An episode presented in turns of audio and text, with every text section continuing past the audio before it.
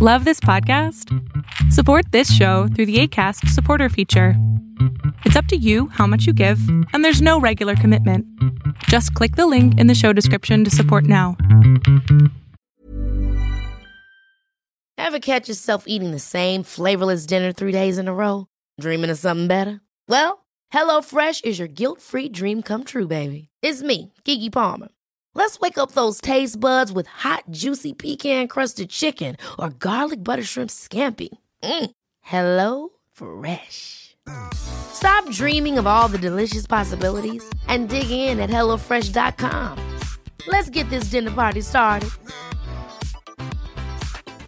Hey, it's Ryan Reynolds, and I'm here with Keith, co star of my upcoming film, If, only in theaters, May 17th. Do you want to tell people the big news?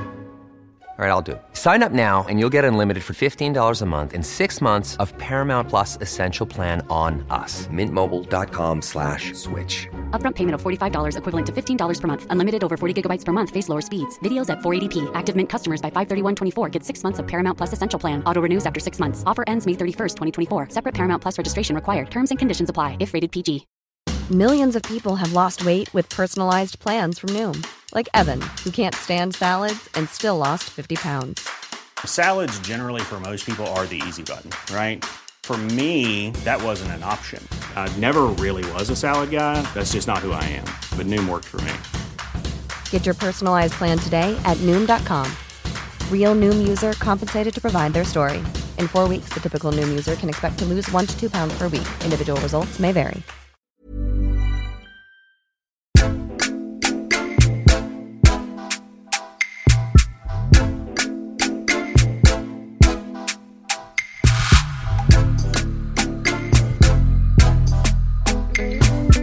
Hey, everybody. Welcome into another episode of the Can We Please Talk podcast. I am Mike Leon. And I'm Nick Saveri. On the program today, hey, who's got primary fever? Nick, you got primary fever? Absolutely, man. I don't think anyone's ever said that sentence before. Nick and I, I they, the, they should. We talk about this all the time, Mike, right? I like, agree. vote. It's not just about, we talk about this all the time. I swear to you. It's That's not right. just the presidential election, folks. It's not even the elections in November.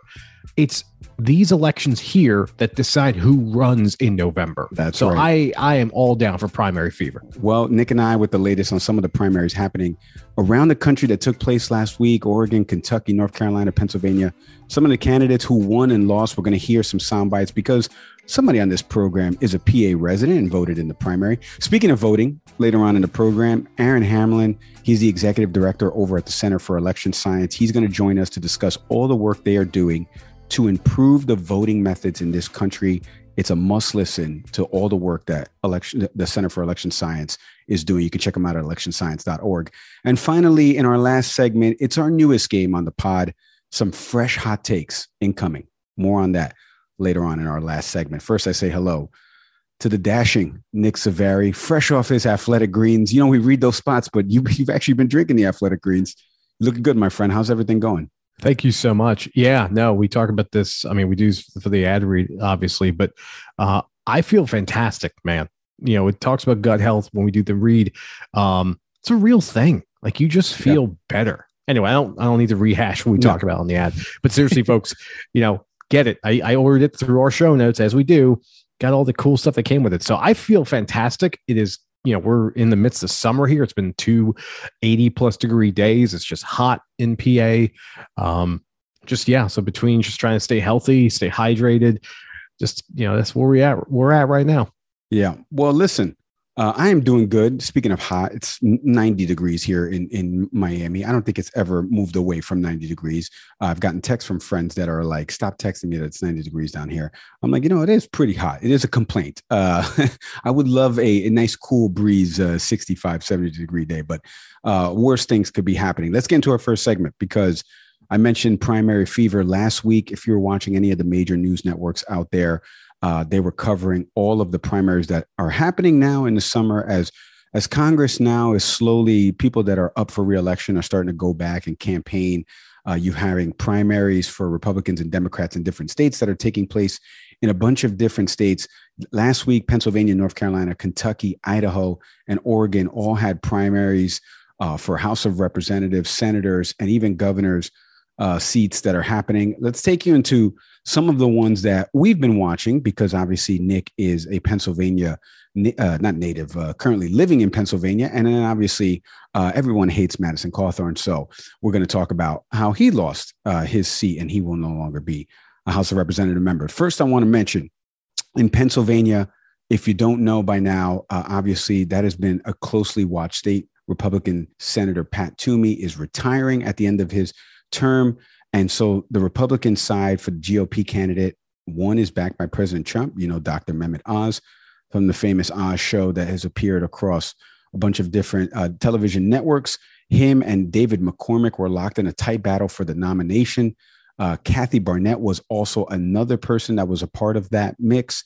I think as of right now, it's still too close to call. There's less than a 0.5% margin of victory. And if there is, um, there will be an automatic recount in the state. Um, and Dr. Oz said on late Tuesday of last week, when it's this close, what do you expect? Everything about this campaign has been tight. On the Democratic side, however, uh, obviously, L- Lieutenant Governor currently right now, John Fetterman, has won the Democratic nomination. He bested U.S. Representative Conor Lamb and State Representative Malcolm Kenyatta. Uh, Fetterman obviously was backed by Bernie Sanders in 2016, if you don't know him. And he recently suffered a, a stroke caused by a clot that happened last week. He is okay right now and expected to make a full recovery, but that happened last week. Uh, now, this is big for you, Nick, because you live in Pennsylvania. We mentioned this a, a couple of times. The governor's race that's happening there, right? There's two big candidates right now because Democratic Governor Tom Wolf is term limited, and the Democrats have all united behind the current state attorney general, Josh Shapiro. He ran uncontested on their primary ballot. But on the Republican side, here's the problem Doug Mastriano has won the, the, the Republican nomination, excuse me, and he will run uh, against Josh Shapiro in November for governorship. If you don't know about Doug Mastriano, let's tell you a little bit about him because established Republicans, establishment Republicans, excuse me, have worried that the far right Trump backed state senator couldn't win a general election. He's defeated several challengers in the state, and now he has won the nomination uh, on the Republican side. Take a listen to old Dougie boy here, uh, Nick, because this man could be the next governor of the state of Pennsylvania. Take a listen to this. So our number one goal is first is to restore freedom, right? So on day one, any mandates are gone. Yep. Yep. On day one, any jab for job requirements are gone.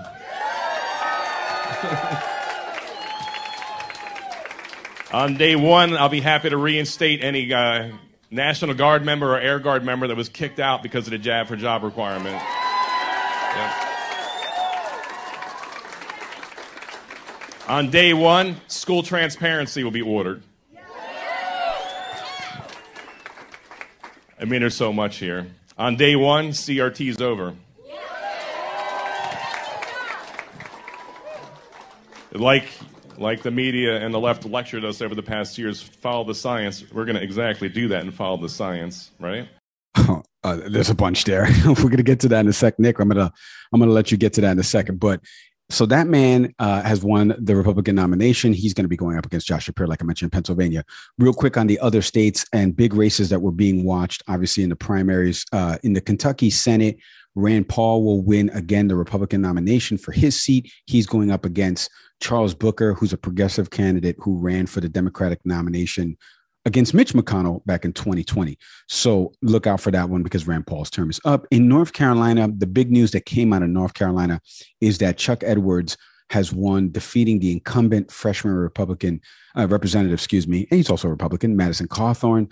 Uh, a lot of people obviously have been vocal in their disapproval of Cawthorn, including Rep, uh, Republican Senator Thom Tillis. Uh, a lot of people, only person that really backed Madison Cawthorn throughout this was former President Donald Trump. Uh, but Tillis backed Edwards, a state senator in the primary, saying, unfortunately, Madison Cawthorn has fallen well short of the most basic standards Western North Carolina expects from their representatives, and voters now have several well qualified candidates to choose from who would be a significant improvement. Listen, Madison Cawthorn has had a bunch of scandals ongoing as he's been a sitting member of Congress from calling Ukrainian president, president, excuse me, Vladimir Zelensky a thug. He got caught uh, driving with a revoked license. He brought a loaded handgun into a Charlotte airport recently. And then obviously, you know what he alleged all uh, Republicans do in terms of orgies that happened uh, from senators and sitting members uh, in the House. So those are some of the races that we were covering, uh, that we've been looking at, obviously, uh, on this show. Nick, a couple things that stand out to you there. Obviously, you're in Pennsylvania, so give me some of your takeaways on the Pennsylvania race, and then obviously Rand Paul uh, and what he'll be going up against in the fall, and then Madison Cawthorn no longer being a House of Representative member one once November hits. Yeah, I mean, oh, you mentioned Cawthorn. I guess we'll start there.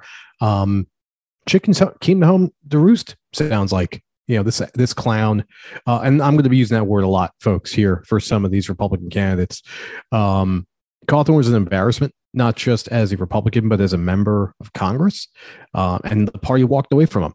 Now, there's a whole conversation about are the allegations he made about some of these quote unquote parties um, the reason that Republicans kind of, you know, basically shied away from him. Regardless, he lost. He came close, granted, uh, in that primary, but he is no longer, he's out. Uh, so now they, North Carolina will be trying to put up another candidate, obviously. Um, for the Democrats, they had basically, they had someone just basically just run roughshod through. So it'll be an interesting race. Uh, doesn't seem to be a given. And I, I also have spent a fair amount of time in North Carolina um, when my wife was doing fellowship there. And it's a state that can that can lean either way. Uh, where we currently live in Pennsylvania, you know, as I'm looking through um, Doug Mastriano's uh, website uh, and even the talking points he made that Mike just played a clip earlier of uh, things like CRT is is a buzzword by Republicans. They have yet to ever show proof that actually lives in the in state mandated curriculum. Um, so whenever you hear someone talk about critical race theory, you should simply just stop them and say, "Can you show me from any textbook, any curriculum series whatsoever, where this exists?" It's very telling that a lot of moderate Republicans in the party are nervous now that this that this bozo is the candidate. But come get your people, Republican Party. That's what you just put up there in Pennsylvania. And Josh Shapiro, it's not a cakewalk. I mean, obviously, you know, cities like Philadelphia, mm, likely Pittsburgh, you know, here in Easton, Bethlehem, you know, other towns in the, in the Lehigh Valley will very likely lean toward uh, Shapiro, but it's it's going to be a close race, obviously. So it'll be really interesting to see what's on the docket. Uh, it is funny to hear a Republican talk about not taking mandates. I am very curious. Does Mastriano have that same energy when it comes to the pro-life movement? Because it seems like his party seems to be very comfortable with that particular mandate but not so much about, as he puts it, jabs for jobs. Uh, it was a very telling Tuesday, Mike. I'll be honest. Aside from Mastriano, I think what we saw was it seemed like a moderate wing of the GOP is trying to reassert itself, recognizing that the Trump side of the party has gone a bit to the extreme. The funny thing about Pennsylvania is Mehmet Oz, uh, another bozo, um, and the other Republican candidate. There's a three way tie, obviously, that's what your tie, But that third person you mentioned is basically causing a ticket split. And this is the thing is what Republicans have been concerned about is that these Trump back candidates, and you can't trust Trump ever. So no shocker. you know, he backs Oz, also backs this woman. And meanwhile, you have another candidate in McCormick who's just right in the middle of this. So we're going to see over the next couple of days when that vote gets split out, either of them or any of the well, it's I mean, the third person coming is not going to win this. Um, but if it's Oz or McCormick, either one of them goes up against a person who I think is currently the GOP's nightmare. And that's, of course, John Fetterman. Uh, full disclosure, I actually was more of a fan of Conor Lamb. Um, I liked just what he was all about as a member of Congress. But Fetterman brings a very different energy that the Democratic Party, I think, is looking desperately for. Fetterman is very much not quite a Bernie Sanders like candidate, but definitely runs in that left circle, but really comes off as just a moderate, very down home kind of kind of dude. Um, with some controversy, which the mainstream media is going to certainly talk about, uh, involving an incident and involving an incident involving a gun and a black and a black man. Um, but Fetterman is not the kind of Democrat that I think Republicans are ready to to go up against. Uh, Fetterman's well liked in in the state of Pennsylvania, has a really good chance of taking a Senate seat. Yeah, you talk about the the Fetterman uh, controversy that happened back in 2013 when he pulled a gun on on a jogger at the time, a, a black unarmed jogger. uh, he was getting criticized all over the place from some the people that were running in that race, obviously Kenyatta and, and Conor Lamb. Two other states I wanted to mention, Idaho and Oregon, that we talked about at the beginning. Brad Little will win the well, he already won the Republican primary, fending off a, a challenge from Lieutenant Governor Janice McGeachin, I think is how you say her last name. Listen, if you don't know who Janice McGeachin is, I'm telling you right now, type her into YouTube, Twitter, whatever search engine you use, type her in there and listen to her talk to a an Idaho uh, statesman, I believe, the local paper up there. Uh, on the record, she was doing an interview with this guy for five minutes. She has she is way to the right of anybody. I mean, she's off a cliff. That's how far right she is. She falsely has claimed that the 2020 election was stolen. Um, so obviously, she's not going to be uh, the GOP a candidate there. Brad Little will, has already won the Republican primary. Um, one thing I did want to mention is upcoming primary elections. Nick mentioned at the beginning of the show at the intro.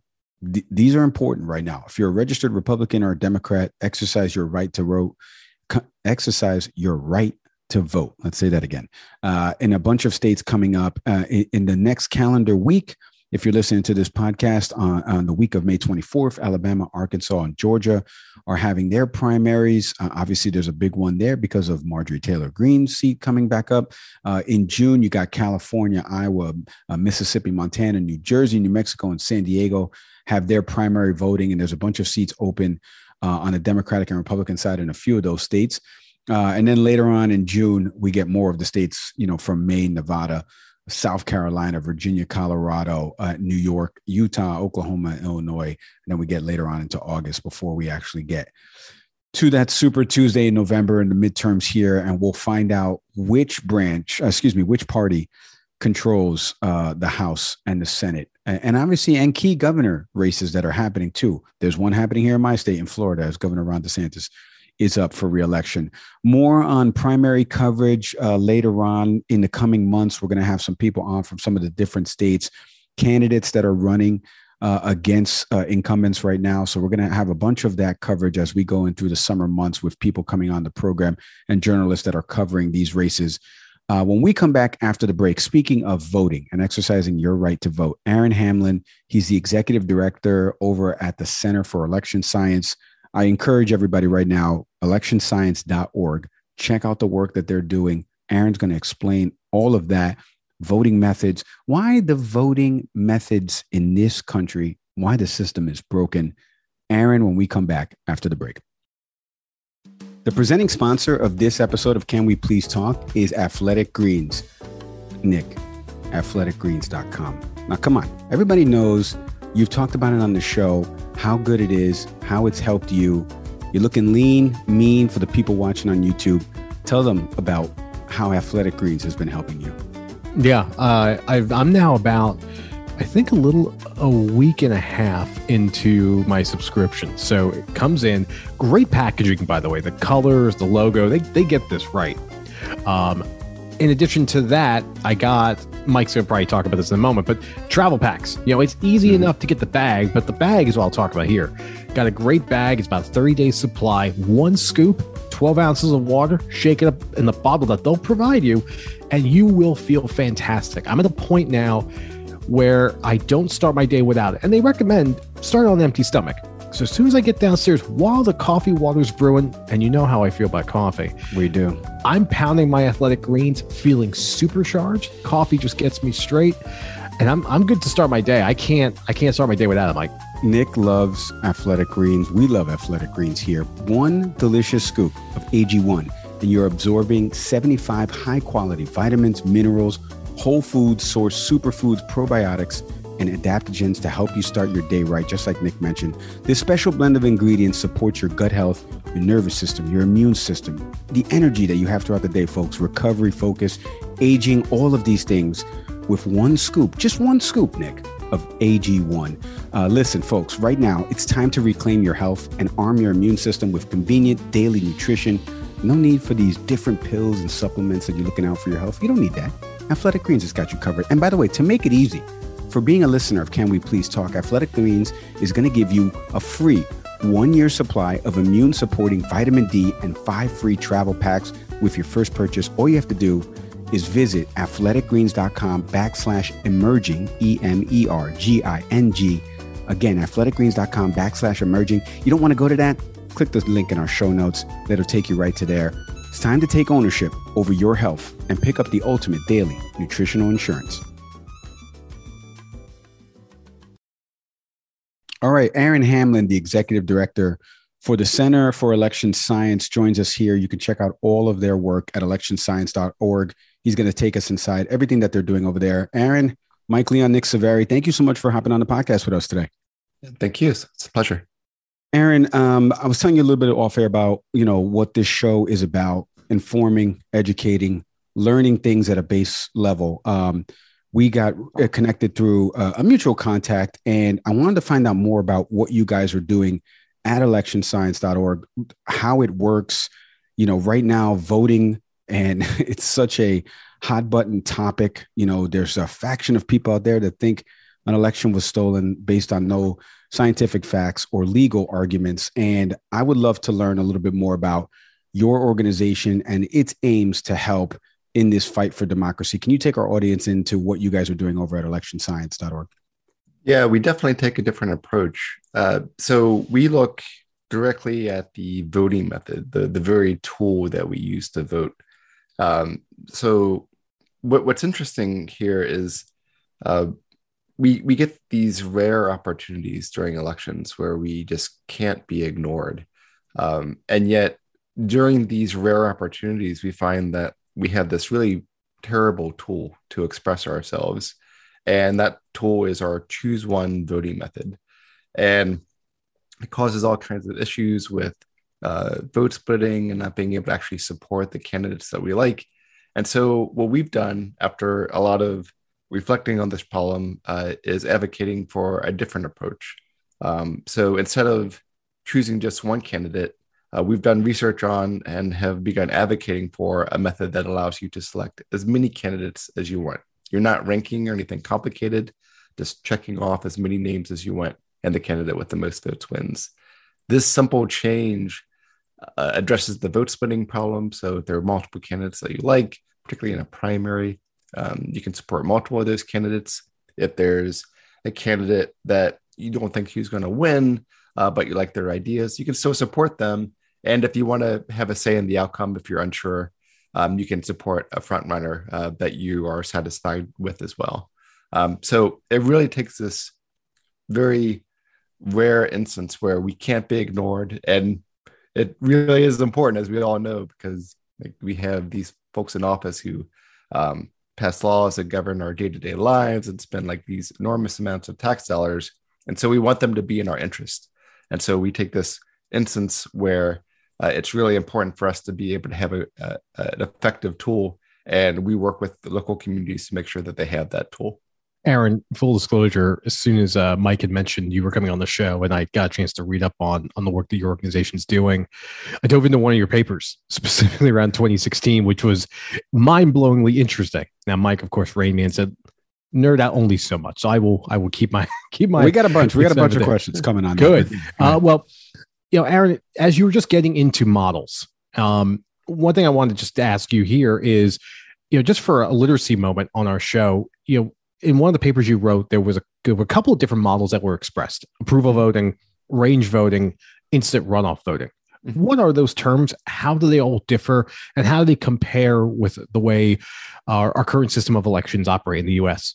Cool. So I'm, I'm happy to talk about those different methods. Also happy to uh, nerd out on that particular study. I did the design for that for the research method- methodology, so I'm particularly proud of that since it's one of the uh, perhaps the first paper that introduced a control measure when comparing different voting methods. Uh, but when we're talking about voting methods, I think um, what's what's interesting here is like say you go out on the street and you ask someone like, okay, well, what's a what's a voting method? Um, I think a lot of them would say like, well, you choose one candidate and the candidate with the most votes wins. Um, but that's just an example of a voting method. That's our choose one voting method that we're very used to. A voting method has multiple components. Uh, one is the expression element, um, and that can be done in all kinds of ways. And then you take that information and you um, throw a calculation process on that. and then use that calculation process to show results and use those results to um, choose uh, a particular candidate that's that's elected. And with uh, the expression element, um, so in the study we looked at multiple different methods. Um, one of them was instant runoff voting, commonly in the U.S. referred to as ranked choice voting. Uh, there, you have a ranking process, uh, which is also why, because that one I think is a little bit more well known at the moment. I often have to say like, "Hey, uh, approval voting, what we're working on, you're just like kind of checking as many as you want. You're not ranking." Um, so approval voting and uh, instant runoff voting or ranked choice voting is are, are very different. Um, and it's also important to know that there's actually a whole class of systems called ordinal systems that involve ranking. Uh, instant runoff voting or ranked choice voting is just one of those. Um, so you have this ranking process that you that as a voter you use for your expressing to say how you think about these candidates and then it uses a kind of iterative runoff procedure where you look to see who has the most first choice uh, votes for a particular candidate um, and if that candidate has more than half of the first choice votes out of the active ballots then that candidate wins. If not you look at the candidate who has the fewest first choice votes and you look uh, you eliminate that candidate look at their next choice preferences and um, now treat them as first choice preferences.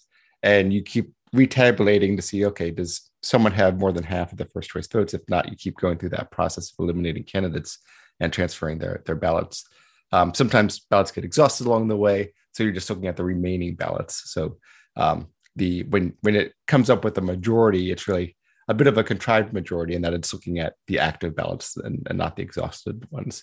Um, so that's instant runoff voting. Um, there's also uh, approval voting, which we just described before. Check as many candidates off as you like. Most votes wins. And then there's um, score voting, which was the other one.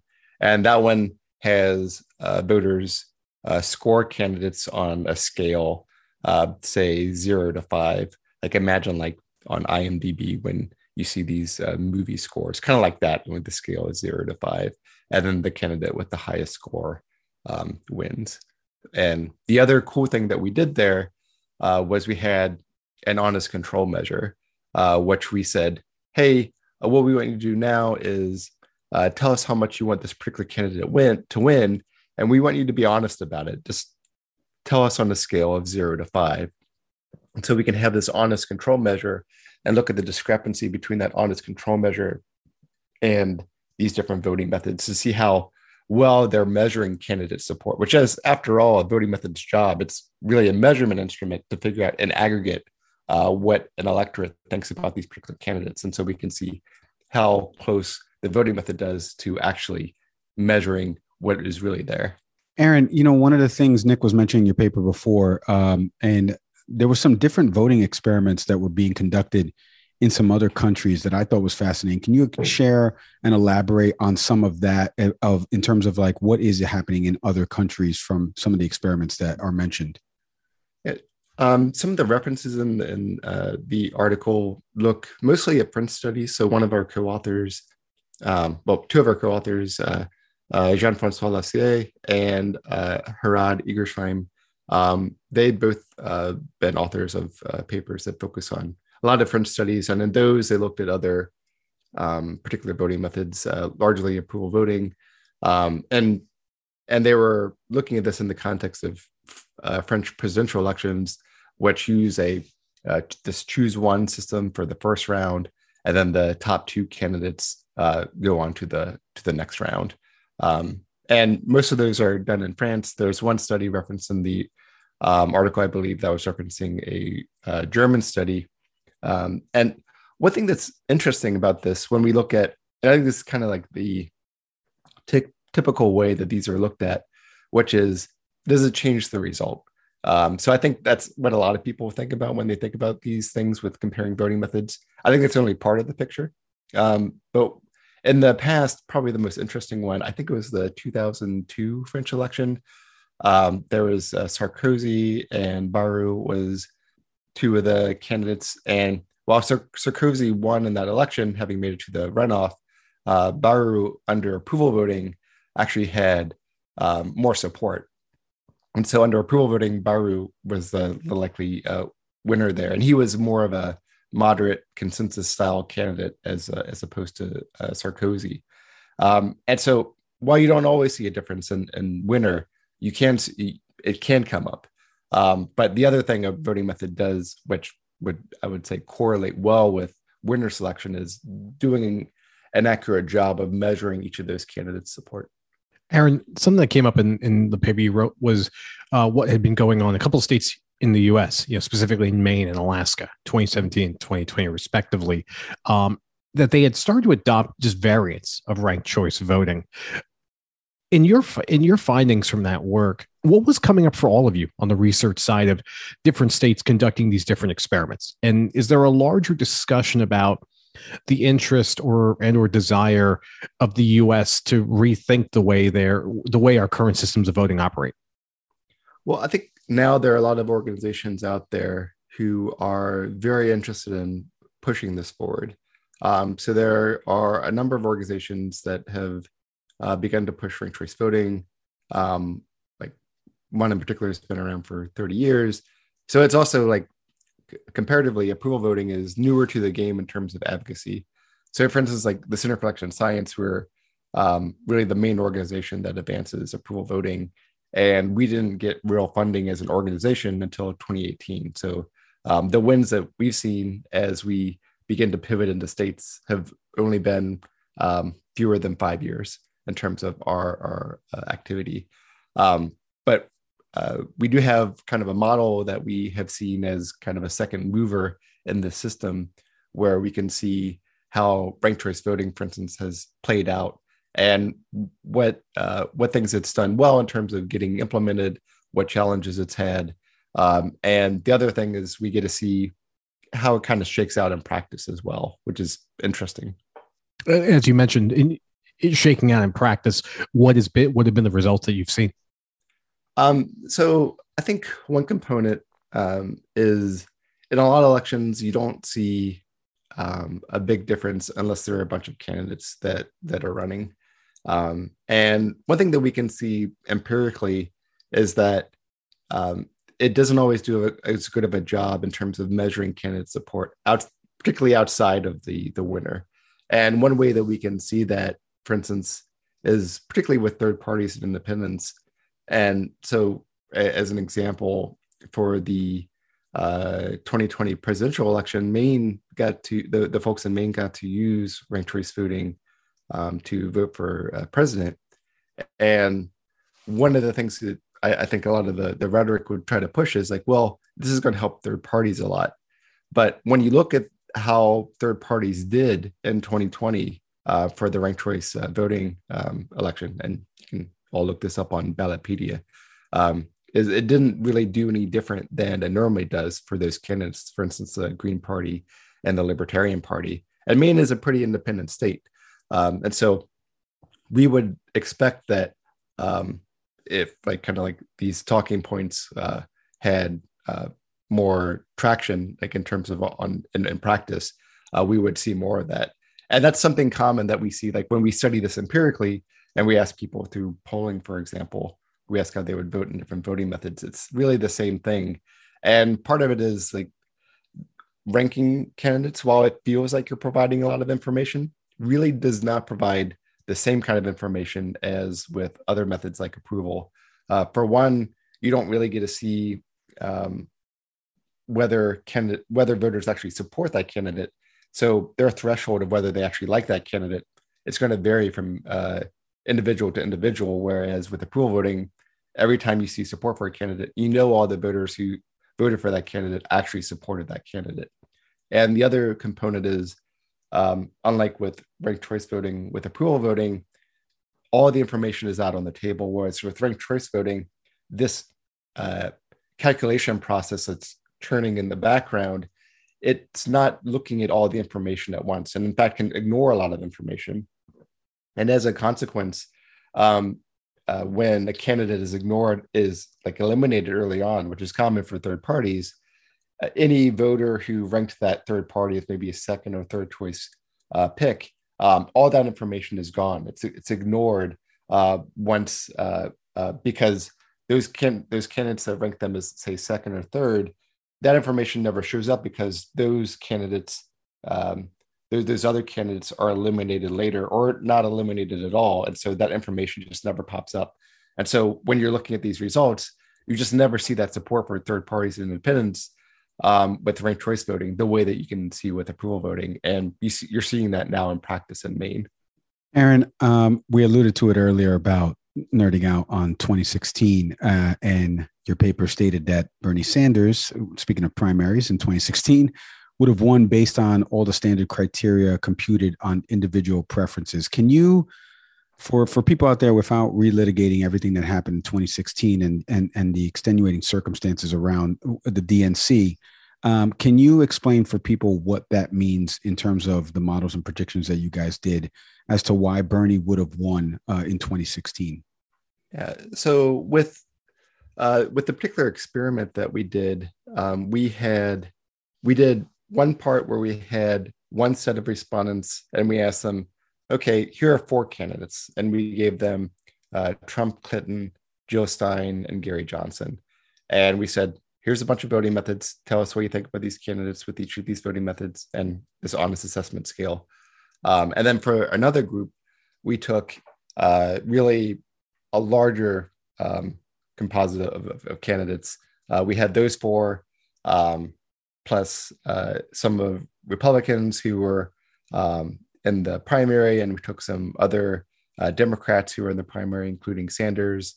Um, and with uh, when we added all those together, we did the same thing. We said, okay, well, go ahead and tell us what you think about all these candidates using uh, each of these different voting methods and also fill out this honest assessment scale for each of these candidates as well.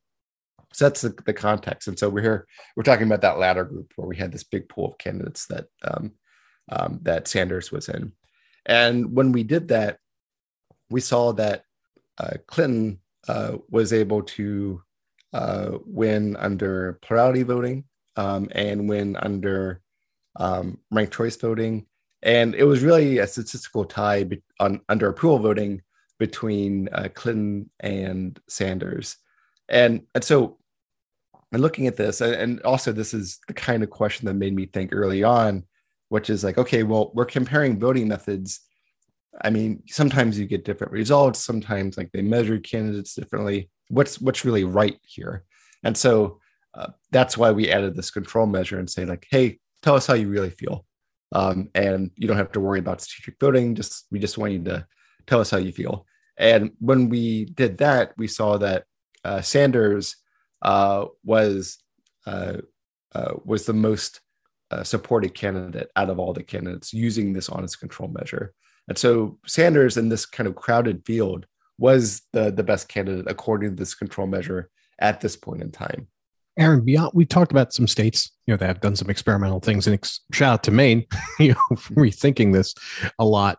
Um, has your organization brought these findings to elected officials, to other organizations? Like, how, where are you all with the momentum for this conversation? Because it's, as you mentioned, it's not just your organization, but others have been raising awareness of our system that there's an opportunity for it to evolve.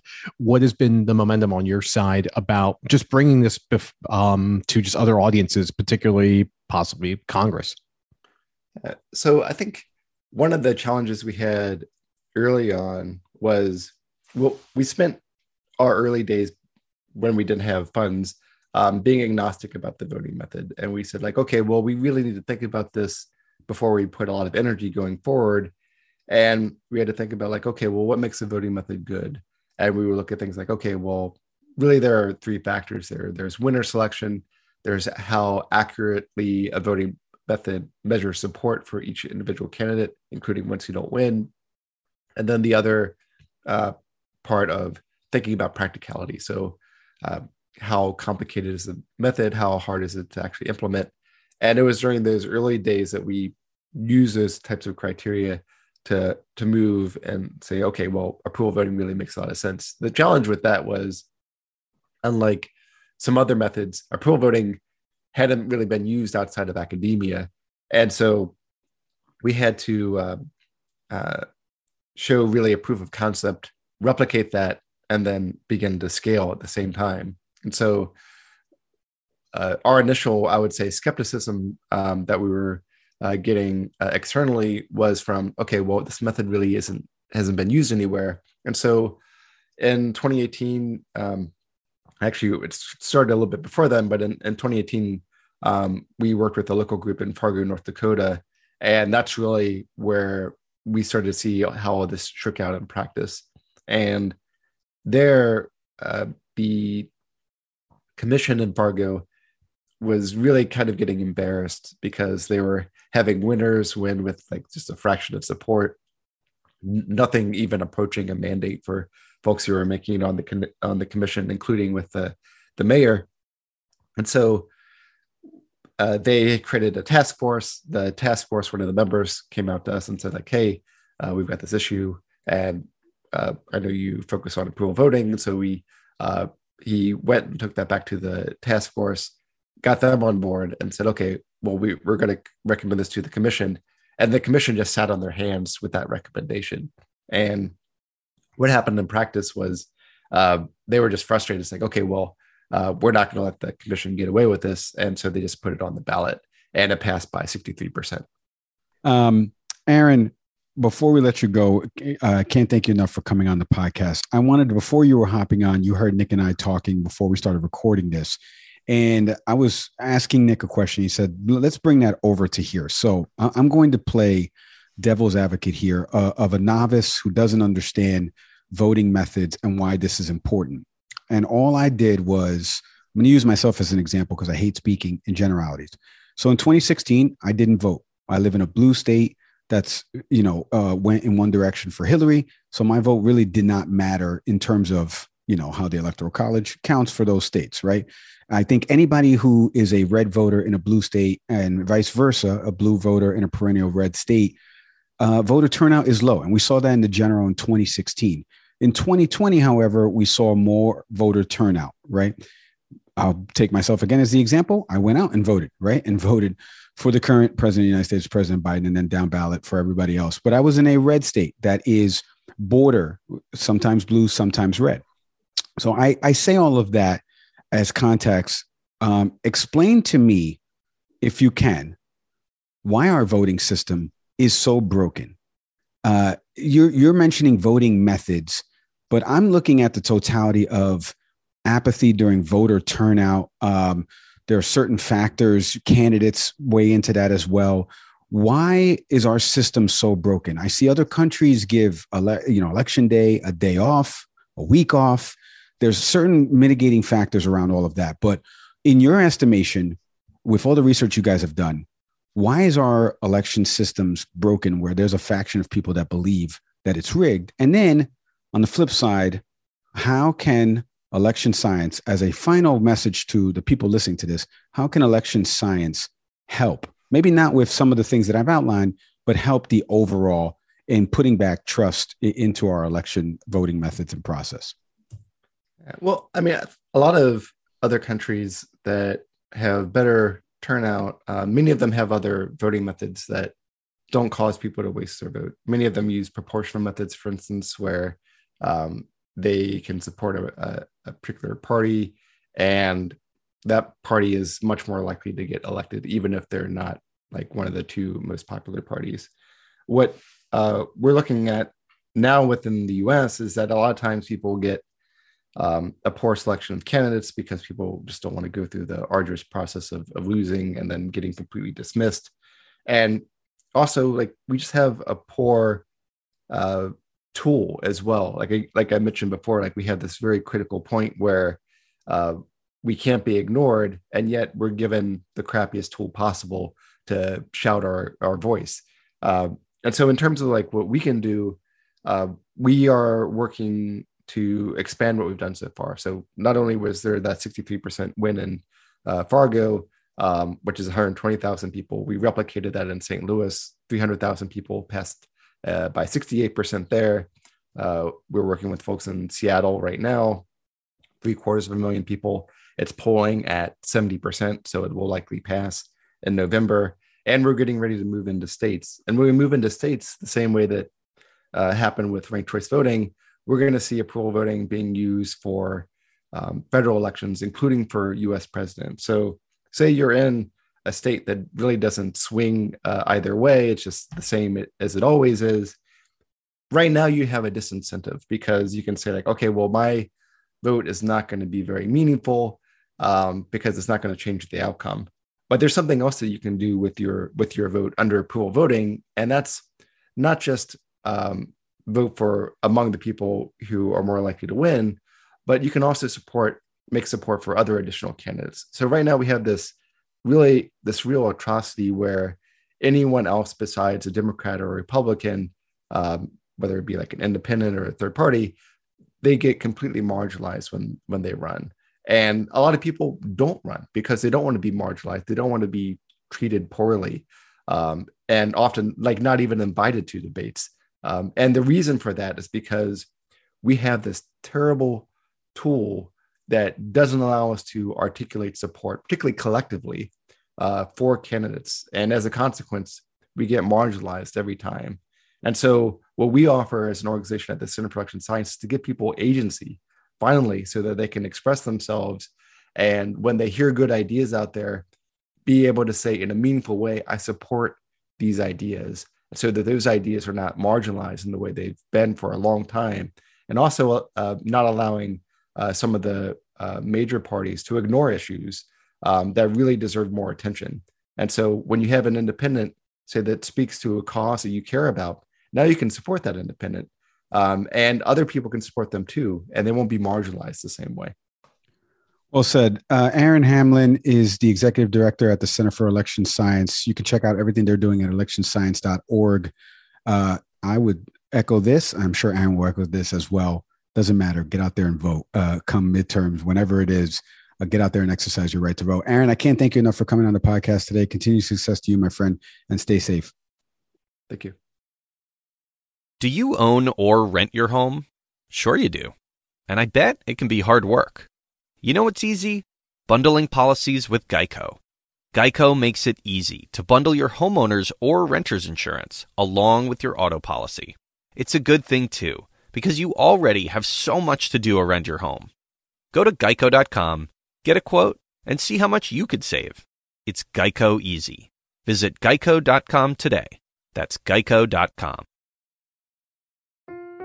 Nick, the summertime is approaching. People start moving out of their houses, whether it's renters or people buying a new home. You know what they're going to need, Nick, by any chance? Aside from movers, boxes. Exactly.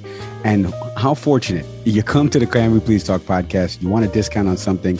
Our sponsor, usedcardboardboxes.com, is the best way for you to get easy boxes shipped to you with all the supplies that you need to make that move very smooth. From medium, large, extra large boxes, whatever size room, house you have, you can go on their website, click on our show notes page right now. There's a link there for usedcardboardboxes.com you enter in the kit that you want to purchase. And then at checkout, you enter in the promo code new customer, all one word, new customer. You're going to get 5% off of that purchase. Head to usedcardboardboxes.com today.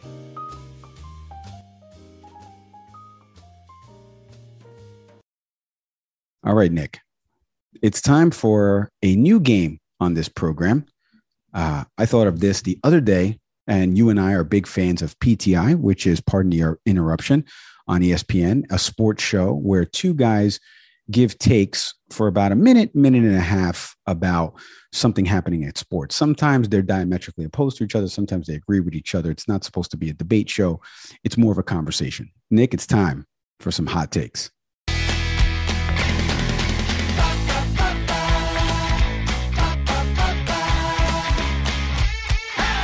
Hot takes. We're going to put 60 seconds on the clock. But first, before we do that, I'm going to give a preface on the topic. So I'm going to explain everything that's happening with the topic. You're going to go first, your 60 seconds. You'll get buzzed. So once the buzzer goes, you can get in those last few words. Uh, one of the favorite things I love to do here is cut you off. People don't see that off that are listening to this podcast. Uh, so we're gonna have a buzzer cut you off, and then and then I will give 60 seconds, not so much of a retort, but just my takes on it. Okay, the first topic is about what happened last week in the chambers of Congress. The House of Representatives, Nick, last week passed three critical bills And basically, almost everyone along voted along party lines. A few Republicans voted on a couple of the bills. But let me read the three bills specifically. The, the domestic terrorism bill that was passed in the House, mostly on a party line vote. There was a bill on gasoline price gouging. And then there was a bill to address the baby formula shortage that's happening in this country. The baby formula shortage uh, passed 231 to 90 to 192. 12 Republicans voted for that in the House. You had the um, Domestic Terrorism Prevention Act that passed in a 222 to 203 vote. Only one Republican, Adam Kinzinger, uh, he voted for that bill. And then the last bill, like I mentioned, a price gouging bill for gasoline, right? To reduce the, the, the amount of gas, the, the amount that gas prices are costing in this country, 217 to 207. No, Repub- no Republicans voted for it. And actually, four Democrats voted against it, funny enough. Stephanie Murphy from Florida, Lizzie Fletcher out of Texas, Kathleen Rice from New York, and Jared Golden from Maine. So that's a little weird in itself, but just wanted to give that context. So you had f- three bills last week, okay, to address some of the major issues that are happening in President Biden's first term here in office. All right, Nick, I gave you that context on the three bills and no barely no Republican support for all of those bills. Let's put 60 seconds on the clock. 60 seconds start now. Give me your takes on those three bills.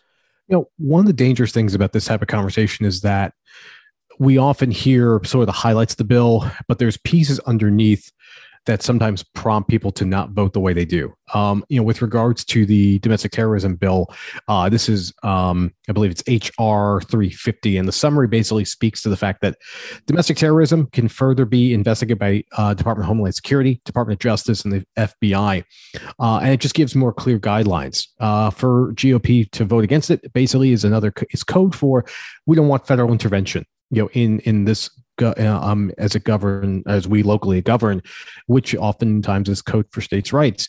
Um, but the big headline of not voting for price gouging for gas co- companies, and in the end, you mentioned about the um, formula. You know, the defensive um, what Biden's act puts forward basically puts this forward into to go into existence anyway.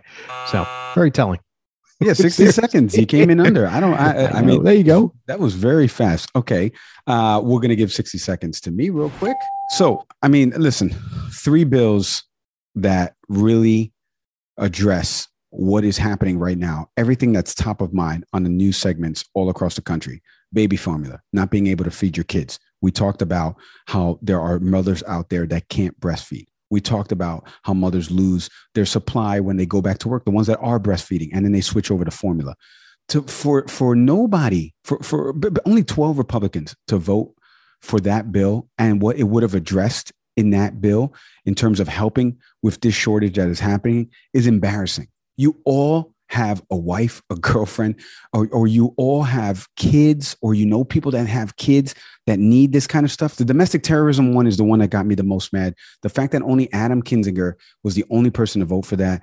After seeing another shooting, we talked about it, this vicious cycle. Nobody gives a crap. And we keep we keep seeing this circle going uh, round and round. Nobody cares. It, it's uh, time is up. But I am so annoyed that these three bills got very little support, and they got support on the Republican side from the ones that you expect. But it, it just shows that one party is, and and this is politics, right? Because if the situation was reversed, how many Democrats would actually vote for some of these bills themselves? I don't know. Can't play the hypothetical game. All right, let's move to our next topic. I went over there, Nick. So you came under. Great job by you. You get to start again. All right, the second topic, Nick, for the people that may have not paid attention to this, this caught my eye last week and wanted to bring this over to our forum here. If you don't know what I'm talking about right now, about this doctor that went on the Senate floor and Representative Mike Johnson from New Orleans, uh, excuse me, from Louisiana, talking to Dr. Yashica Robinson. Okay. Dr. Yashica Robinson is an obstetrician gynecologist based in Huntsville, Alabama. Okay. They're talking about whether she supports the right of a woman who is seconds away from birthing a healthy child, a healthy child, to terminate a pregnancy. Take a listen to this clip, and then Nick, you and I are going to give our takes on this idiot. Do you support the right of a woman who is just seconds away from birthing a healthy child to have an abortion? I think that the question that you're asking asking does not realistically reflect abortion care. In that the scenario, would you su- would you support her right to abort that child? I won't entertain theoreticals. It's not a That's not theoretical, ma'am. You're a medical doctor.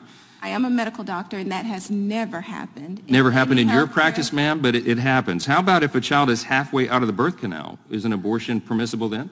Can you repeat your question? If a child is halfway delivered out of the birth canal, is it permissible have, to have an abortion? Would you support the right for an abortion then?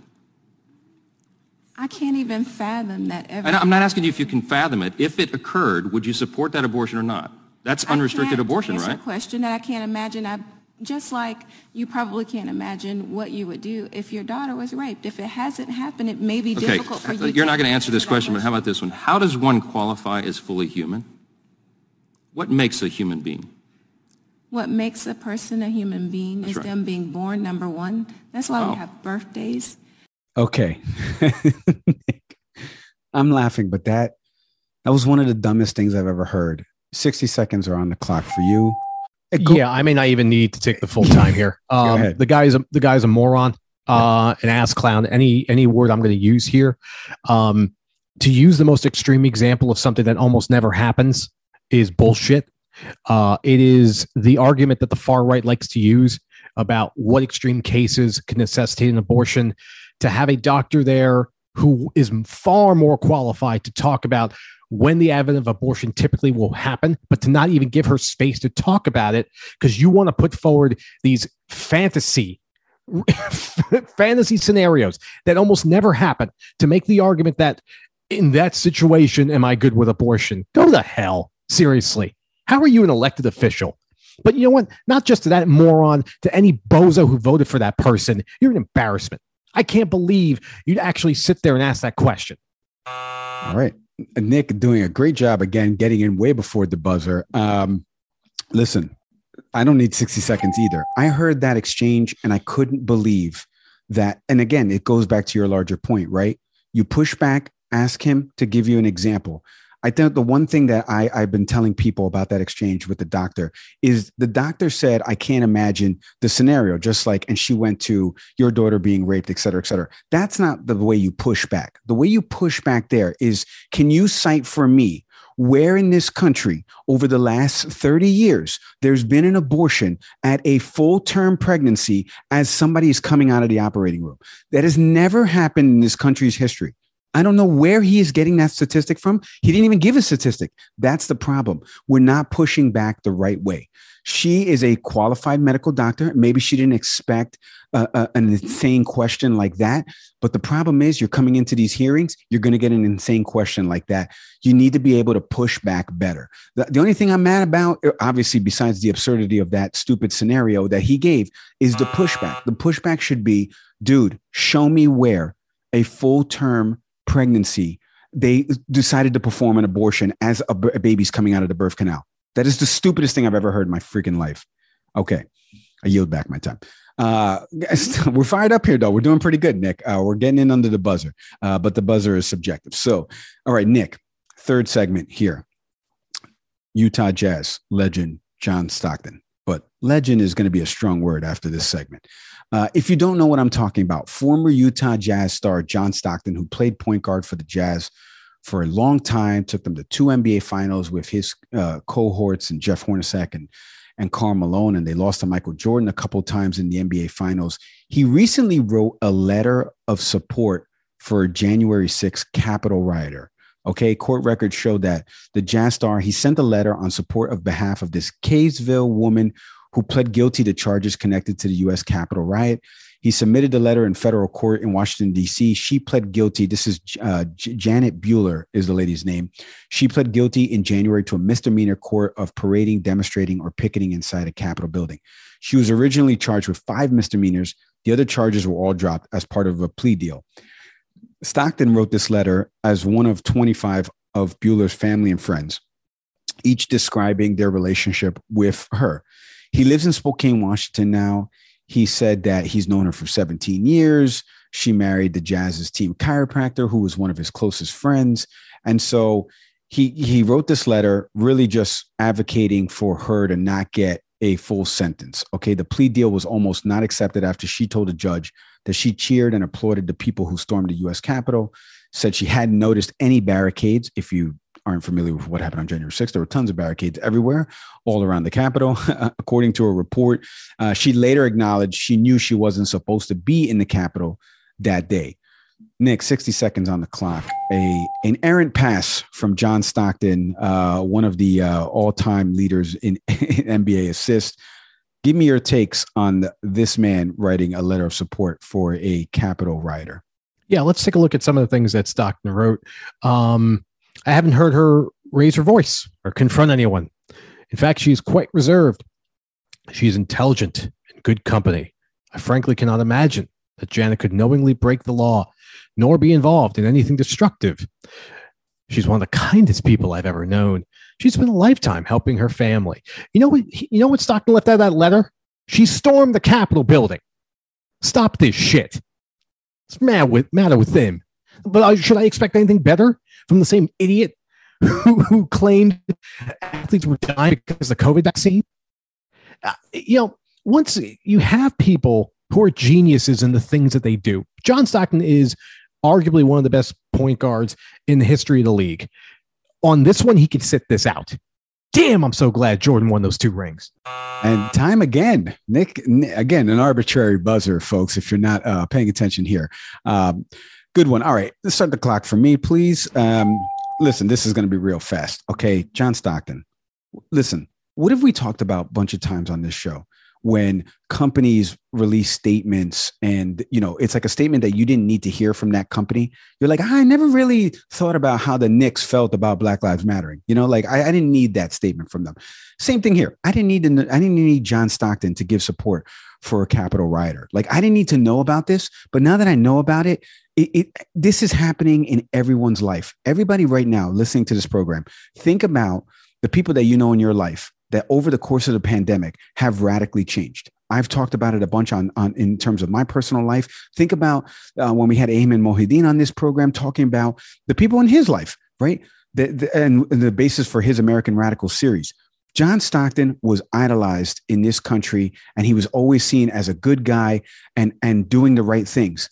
In the last year and a half, this guy says the vaccine causes people to die, and he and he shows support for a Capitol rioter. I mean, talk about. Oof. Anyway, all right, my time is up there. Now we go to our last segment, and this one is going to need a little explaining because for the people that don't listen to uh, or don't follow sports, you may not know all about what happened last week, but it does tie in a little bit to politics. Let me explain. Uh, Nick Saban, the head coach at the University of Alabama, had a recent feud with Jimbo Fisher, who's the head coach of Texas A&M University.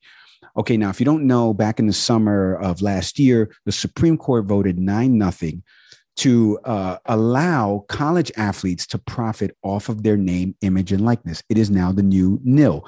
It went into effect in July 1st. The NCAA really hasn't done any regulation around it. But what does it mean, right, for schools? Before, college athletes could not get paid by the school or couldn't get any money for their name, image, and likeness, meaning their jerseys that have their numbers that are sold in the team stores, they get no money off of it, right? They get no percentage of any of the TV dollars, et cetera, et cetera. They get a scholarship, which covers their room and board and their cost of living. And some schools get stipends that they can give out monthly, but they can't take a job while they're working, et cetera, et cetera. Now the rules have changed dramatically. Now athletes can go out there and make money and they can profit off of the amount of social media followers they have, et cetera, et cetera, by pitching to brands why they should be the face of that. We have seen a bunch in the media space play out of different players from different schools getting six figure deals just to sign with that school because a company has stepped in and said, I will, you know, uh, pay that young man or gal to, to come to this university. So Nick Saban is has had enough. Uh, he has always had the number one recruiting class in America when it comes to college football. This past offseason, he was bested by Texas A&M and Jimbo Fisher. So here's a little bit of the exchange of what Nick Saban said and then what Jimbo Fisher said back to him. You've read about them. You know who they are. I mean, we were second in recruiting last year. A&M was first. A&M bought every player on their team, made a deal for name, image, and likeness. All right, we didn't buy one player. But I don't know if we're going to be able to sustain that in the future because more and more people are doing it. It's despicable that somebody can say things about somebody and an organ. More importantly, 17 year old kids. You're taking shots at 17 year old kids and their families. They broke state laws. They're, they're, they're all money. They're, we bought every player on this group. We never bought anybody. No rules were broken. Nothing was done wrong. It was all in the, and the way we do things, the ethics in which we do things. And these families, it's despicable that a reputable head coach could come out and say this. And it's personal to us? Yes, it is. It's personal to A&M. It's personal to our players. It's personal to our coaches and everybody involved. And I know the guy. Know him really well. It's amazing that we're allowed to do those things. It's really despicable. And I, and I hate it. For our players who are coming here, who did things the right way, have done things the right way, and will continue to do things the right way, I apologize to you that people insult you publicly the way they're doing it. All right, Nick. So you heard a little bit there of what took place between them. I'm going to go first on this one because I want to go first because I want you stealing some of my thunder here. All right. Let's put 60 seconds on the clock. All right. Listen, these two coached together. Obviously, they won a national title together at LSU. Jimbo Fisher uh, uh, then went to Florida State, and then he ended up going to Texas A&M. Now they're rivals in this conference. Here's the problem I have. Okay, for years, years, college athletes have always been getting money under the table. Okay. Any perennial powerhouse school has always had instances where players have tried to profit off of this. Now, what's happening is, is that the NCAA is not governing this. They're not reining it in in terms of how schools can do this. Schools are not supposed to help the athlete get paid off their name, image, and likeness. So when you heard Nick Saban there saying that uh, the, the Texas A&M is paying all their players, he's saying that the school is directly doing this, right? He's accusing them of doing something. The problem is, for decades, in the middle of Tuscaloosa, Alabama, I don't know if you've ever been there, Nick, it's not that great. Uh, in the middle of that, he is saying that some of the best athletes in the world want to come to his school just to play for him, and he's accusing Texas A&M now of doing the same thing. It's the pot calling the kettle black, and Nick Saban should probably just shut up. I yield back my time. Nick Savary, 60 seconds for you on the clock. Give me a little bit of why Jimbo Fisher and Nick Saban are yelling at each other, and it's kind of like that Spider-Man meme. Yeah, actually, that's kind of where I was going to go there. Um, first, Nick, you're doing all the Nicks in the world, like myself, who are a big fan of yours, a disservice. Um, you sound like you are the number two recruiting class in the country. Um, you can grow up. You know, for a team whose quarterback, most notably in Bryce Young, has a $1 million NIL deal, you look foolish talking about Jimbo's program. And it looks especially petty when Jimbo's program beat you last year. So it, stop with this. Um, you know, and the now knows the little word trick though, because Saban says, you know, A and M bought all their players, right? We didn't. We didn't buy any. Or no, he said they signed all NIL deals. We didn't buy any players. He's interspersing these two terms, and that's a really dangerous thing because NIL is not about the school; it's what the student is able to bargain or make deals with with companies there's a lot of speculation right now as to you know what the role of the schools are and whether these schools are getting directly involved. What Saban basically does is says that A and M is heading this up, and that's wrong and and wrong both ethically and uh, that's actually not the case with what's happening over at College Park. Yeah, you know one of the things that we yeah I was going to say not College Park that's Maryland. Uh, one of the things I was going to mention there was uh, he actually walked the comments back uh, recently, tried to apologize, texted uh, Jimbo Fisher, like I mentioned, they work together. Uh, Jimbo has denied those phone calls, uh, or, or, at least not denied the text messages. He's not answering that. He also accused Deion Sanders of doing this, the head coach over at Jackson State, of getting this four star recruit, uh, one of the top cornerbacks in the country, to come play for him, saying that he gave him a million dollars. And Deion Sanders addressed that in a press conference. Uh, the SEC reprimanded both coaches because you're not allowed to speak about other schools' recruiting classes. And since both of them mentioned it in their press conferences, the SEC reprimanded and fined both of them. Nick, first first uh, round of hot takes. How do you how do you think we did there as we as we head to our sign off here? well, um, you know, full disclosure, I the biggest feature I use in my Apple Watch is a timer. So I live in a world where I got to get things done uh, in you know moments and seconds you know, a lot of Zoom meetings I'm in, you know, when you go into like breakout rooms and stuff, you're always looking at a clock. Uh, and also, I'm a proud graduate of Connecticut School of Broadcasting, so I know That's how to right. stick the landing on an ad read. Um, that's why one of the reasons Mike asked me here. So it was good, and it certainly did a good job of reining me in. You know, obviously I'm the one that tends to ramble more on this show, so it keep me the 60 seconds is good discipline. So I, I thought it was a hit. We'll, Uh, we'll well- see what people say in the comments. Let's see. Email us, can we please talk podcast at gmail.com. You've got a hot take about something. We love to read stuff on air. We've read some comments about this show on air. Speaking of comments, video, YouTube, you want to watch all the interviews, some clips, leave us comments on there. We've read some of the ridiculous comments that have happened on YouTube, but follow us on our YouTube channel. Can we please talk? Podcast, audio podcast platforms, Apple, Spotify, Google, we're everywhere. Wherever you can, leave us a five star review and comment. Please, it helps boost us up in terms of people's related and recommended. Uh, Acast, our hosting platform, we couldn't do it without them. We thank them each and every week, and we thank each and every one of you for listening to this program. I can't tell you how proud I am of the feedback we get from this program, and I share it with Nick. Uh, as always, I am Mike Leon. And I'm Nick Severi. Have a good one, everybody. We'll see you in a few weeks. Enjoy your Memorial Day weekend.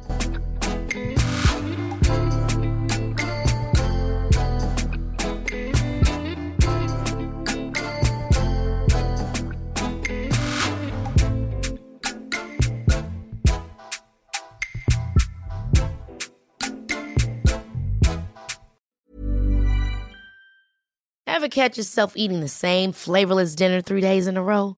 Dreaming of something better? Well, HelloFresh is your guilt-free dream come true, baby. It's me, Keke Palmer. Let's wake up those taste buds with hot, juicy pecan-crusted chicken or garlic butter shrimp scampi. Mm. Hello Fresh. Stop dreaming of all the delicious possibilities and dig in at HelloFresh.com. Let's get this dinner party started.